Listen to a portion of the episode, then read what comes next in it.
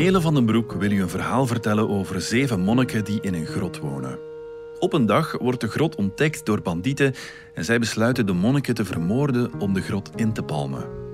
Gelukkig is de abt een welbespraakt man en hij overtuigt de rovers ervan om alle monniken te laten gaan, behalve één. Die zou worden vermoord om de andere af te schrikken.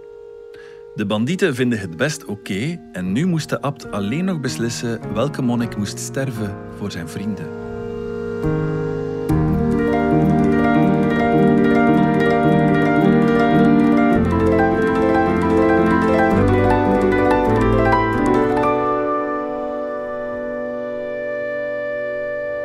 Zeven monniken zaten te mediteren in een grot. De abt was er, zijn broer en zijn beste vriend. De vierde monnik was de vijand van de abt. Ze gunden elkaar het licht in de ogen niet. De vijfde monnik was stokoud. De zesde monnik was ernstig ziek. De zevende monnik was irritant. Hij snurkte tijdens het mediteren, hij onthield de gebeden niet, hij zong vals en zijn pij zat altijd verkeerd om. Hij was een les in tolerantie voor de andere monniken. Op een dag werd de grot ontdekt door bandieten. De plek was zo afgelegen dat het een prima rovershol voor hen zou zijn. Dus besloten ze de monniken te vermoorden om de grot in te palmen. Gelukkig was de abt een welbespraakt man. Hij overtuigde de rovers ervan om alle monniken te laten gaan, behalve één. Die zou worden vermoord om de andere af te schrikken, zodat zij nooit de locatie van de grot zouden verraden.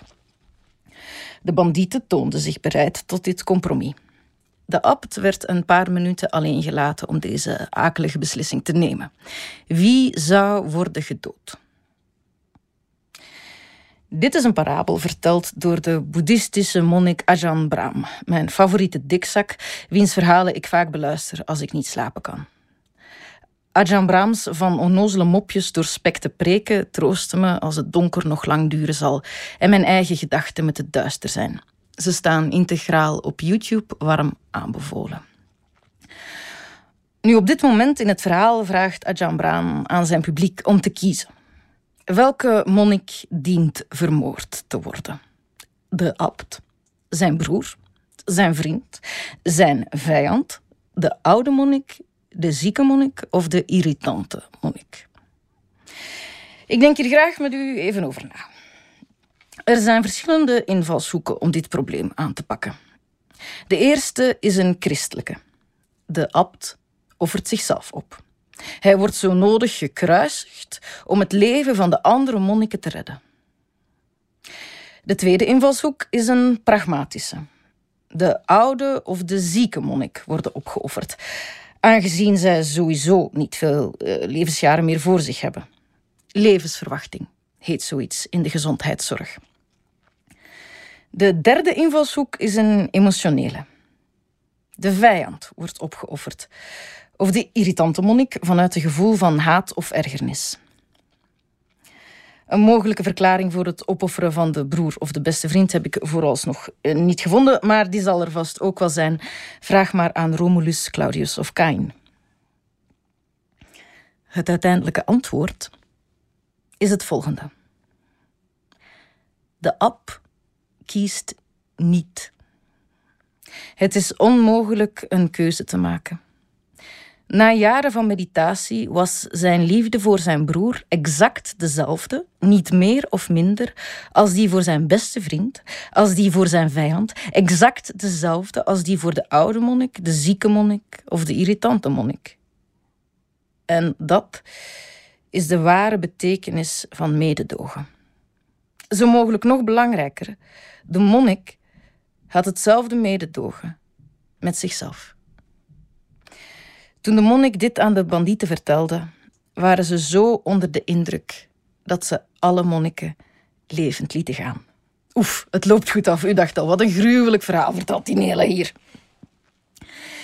Heb uw naaste lief als uzelf, staat er denk ik ergens in de Bijbel.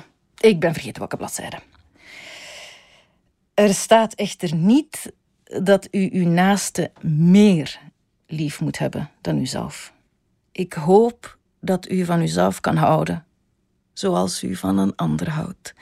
Indien u, zoals ik, wordt geplaagd door vlagen van zelfhaat, dan wens ik u toe dat die milderen.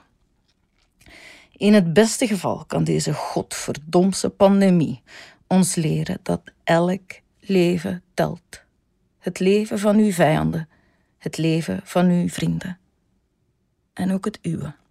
Uw leven telt. Probeer dat niet te vergeten, zeg ik ook tegen mezelf. Vergeef uzelf voor al uw zogezegde imperfecties. Wees aardig. Draag zorg.